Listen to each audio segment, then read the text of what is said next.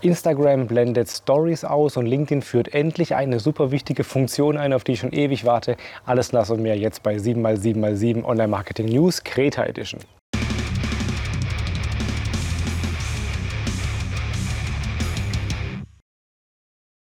Hi, mein Name ist Felix Weilhardt. Willkommen zu 7x7x7, den Online-Marketing-News. Heute aus dem wunderschönen Kreta.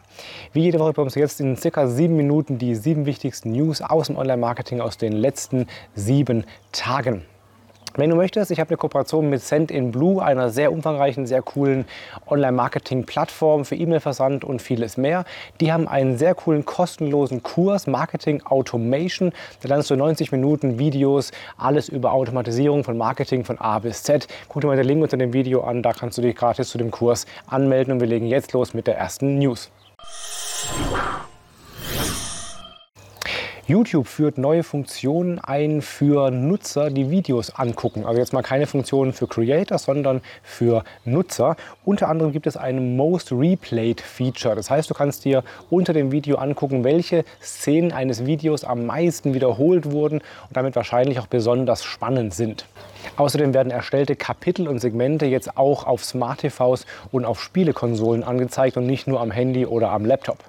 Und es gibt bald eine Single-Loop-Funktion, die gerade im Test ist, wo du dann ein Video immer und immer wieder angucken kannst. Also wenn du dieses Video hier tausendmal sehen willst, bald ist das auch bei YouTube möglich.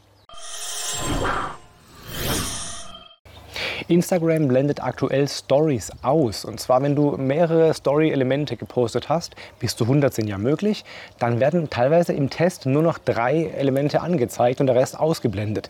Damit will offenbar Instagram erreichen, dass Menschen mehr verschiedene Stories von verschiedenen Creatoren sehen, aber sie sehen eben von dir nur noch drei Elemente.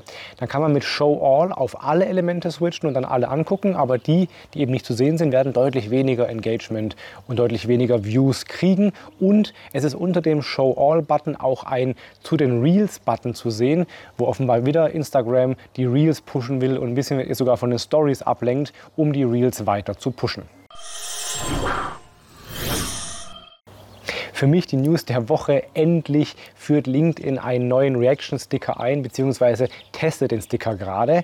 Es gibt ja verschiedene Reactions, wie du mit auf einen Beitrag reagieren kannst, wie ja auch bei Facebook schon lange und jetzt auch bei WhatsApp seit ein paar Wochen.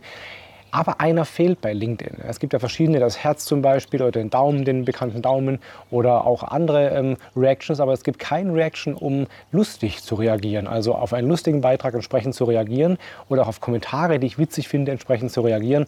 Und da wird es jetzt künftig wohl einen Funny Reaction äh, äh, Icon geben, wo du eben damit einem lachenden Gesicht, wie bei Facebook auch, auf witzige Postings oder lustige Kommentare reagieren kannst. Ich wünsche mir das schon sehr, sehr lange. Endlich ist es bald da. Ich freue mich drauf. Und Instagram ja, nähert sich noch mehr an TikTok an. Ja, in den letzten Wochen immer wieder gab es News, dass äh, Instagram TikTok-Funktionen nachbaut. Jetzt offenbar die nächste Funktion, nämlich einen äh, Following-Tab. Ähnlich wie bei, äh, bei TikTok ja auch. Momentan sind die Reels ja eher so der For You-Feed bei TikTok. Aber es gibt noch keinen Tab, wo ich den Accounts, denen ich folge, auch dann da deren Reels sehen kann. Das gibt es bei TikTok aber schon lange.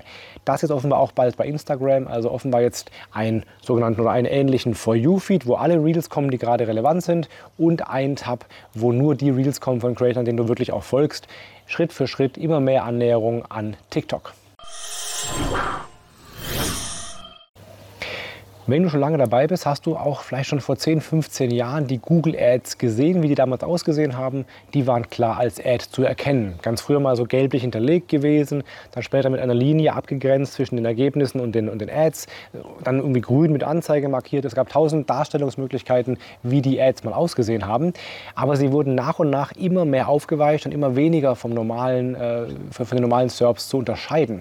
Da geht offenbar Google jetzt noch weiter und äh, macht die Ads noch ähnlicher den normalen Suchergebnissen, indem zum Beispiel nicht mehr Anzeige da steht in verschiedenen Tests, sondern Ad oder Sponsored sogar da steht, also selbst das Wort Anzeige nicht mehr vorkommt und auch solchen Ads jetzt ein, ein Verweiken, ein kleines Bildchen angezeigt wird, ähnlich wie auch bei normalen Webseiten.